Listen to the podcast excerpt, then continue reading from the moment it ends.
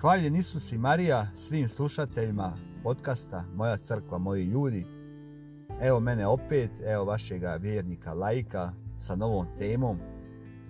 Ne baš lijepom, ali eto. Ponukalo me da ja progovorim nešto o ovom potresu koji nas je zadesio. I eto, moralo je da se dogodi zlo da se opet ujedinimo i da ne dozvolimo nikakve podjele. Tu je Torcida sa Bojsima, Dalmoši sa Purgerima, Hercegovci sa Bosancima. Do duše tih podjela nikad nije ni bilo kad su teške situacije, jedino u mirnim situacijama gdje nam malo političari vatru nahajcaju, ali to valjda tako i tako mora biti. I evo, prikupljamo jakne, cipele, deke, kreveta, hranu. Kako u Hrvatskoj, tako u Njemačkoj, evo, tako i ovdje, kod mene u Minhenu. Ima tu svega. Kao u protoklom ratu,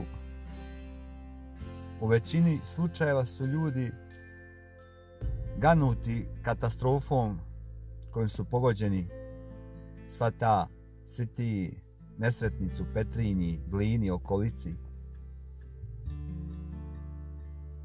I svi bi htjeli na, nekav, na nekakav način da pomognu. Međutim, kao i uvijek, ima tu onih 5% koji uvijek gunđaju i kažu da će se to sve pokrast, da će to sve nestati. A mi tu ništa ne možemo promijeniti. Uvijek je bilo dobri i loši ljudi. I uvijek je bilo i uvijek će biti. Ja bi međutim nešto drugo što je mene što mene u mom srcu tišti, što sam primijetio, što sam vidio i što bih htio da komentiram. I čime sam ja fasciniran je to da već nakon dva tjedna ljudi ne žele da odu sa svojih ognjišta i ruševina.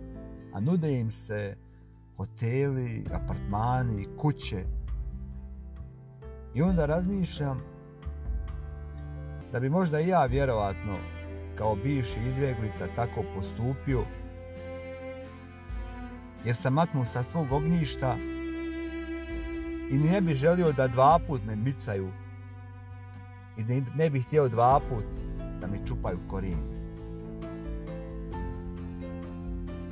I, I ne bih želio da jedem sa tuđom kašikom iz tuđih tanjira. Želio bih da jedem iz svojog tanjira i sa svoje kaške pa kakav god da on ili ona bilo. I ne bi htio da neko ispere sa mnom kako živim na nečiji teret na nečijim leđima u hotelima kategorije, prve kategorije i kao oni sami znam da ta će obnova dugo trajati, da se toje kuće neće brzo završiti i da će djeca ako odu sa svoje rodne grude negdje drugdje ići u školu i da tu djecu posle će biti teško vratiti s te gradske udobnosti, ali i licemjerstva, na seoski kruh koji je sladak, ali težak. Zato ljudi ne napuštaju sve ognjišta, iako su siromašna. A drugi, drugim ljudi šalju pomoć jer znaju da im je potrebna i da su u lošijem materijalnom stanju nego oni iz Zagreba. I fasciniraju mi one slike majstora iz Petrinje koji iz ruševina izlači svoj alat, prebire ga i čisti i onda kaže da ide sa svojim rukama sebi ručak za rad ako može a ne da čeka u redu za ručak, a ništa ne čini. I takvi su meni beton ljudi. Ima drugi, ali ima i drugih, ono, koji nisu tako baš marljivi. Moram i njih da spomenem. A da to nekako a, složio tu priču i nekako pojednostavio, a, moram da kažem da sam ja odrastao na selu i moji roditelji su imali stoku i puno zemlji. I ono, sjećam se, kad bi neka životinja uginula, mi bismo u šumi iskopali neku duboku ruku, rupu, onu, i zakopali bi tu životinju, ono, sa zemljom za grl. Ne čekajući veterinara, tad ih nije baš bilo puno, jer to je bila zdrava, ali stara životinja. Znači, zakopa se, prekrije se zemljom, e, krećom i to bilo tu. A u jednom izveštaju iz Petrinje, jedan čovjek daje izjav, ono sa strane, kaže kako mu je u njegovom dvorištu, kako u njegovom dvorištu već dva tjedna E, stoji uginula svinja i da je niko neće skloniti. Da je nitko ne slonja. I onda mislim ja u sebe, pa gdje je tu ona inicijativa što je nekad bila, gdje su ljudi sam se brinuli o sebi. Ili je to došlo neko novo vrijeme, ono čeka se šta da dođe svećenik da sarani svinju, šta znam, ono, ne znam. I mnogi su ovih dana angažirali oko pomoć utovara i transporta, pomoći, ono, pomoći na bilo koji način, pa tako i ja sam. Ali ima nešto drugo što me malo bode u oč, da je puno oni koji se naslikavaju i objavljuju po socijalnim mrežama Kaže, danas je to popularno, ako nisi objavio, nisi ništa ne učinio. Ali et, valjda je tako mora biti, a ne bi trebalo. I tek je nešto više od dva tjedna od potresa, a po meni ta će pomoć trebati mjesecima. Ne samo ova dva tjedna. I baš me interesuje gdje će naša solidarnost i pomoć biti negdje oko uskrsa. A naša nas vjera naučava da pomažemo svaki dan i najprije svom susjedu, svom bratu, svakome koji je u našoj blizini, a ima potrebu za pomoć. I onda sam se malo vratio u prošlost na jednu situaciju koju sam imao prije par godina to je bilo vrijeme Božića.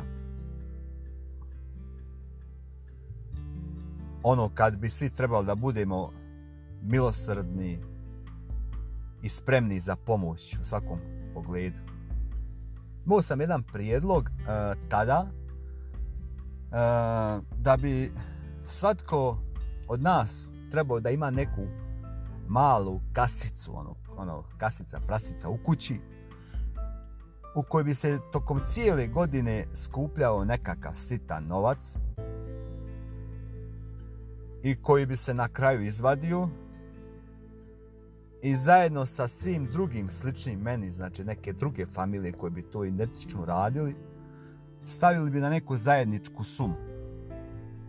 I gdje bi onda mi zajednički odlučili kome bi te godine pomogli da li nekoj siromašnoj obitelji sa puno djece, da li iznemoglim starcima, da li nekom talentovanom studentu koji, kojem je isto potreban novac ili nekoj bolnici koji je potreba nekakav aparat. Međutim, ja sam tad bio na jednu ruku, u malu ruku, ismijani kao zašto bi mi to radili, zašto to ne bi pomagala država, zašto ne bi država oko toga nešto radi.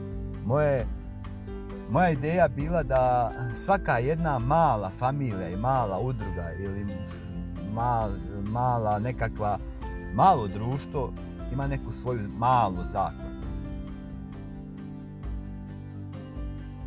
I imam dojam da pogotovo mi koji smo na zapadu imamo uvijek neke te grupe koji bi mogli vrlo lako danas preko interneta, Facebooka, ne znam nija čega, sve ti socijalni mreže, je vrlo lako organizirati samo ako se hoće. E,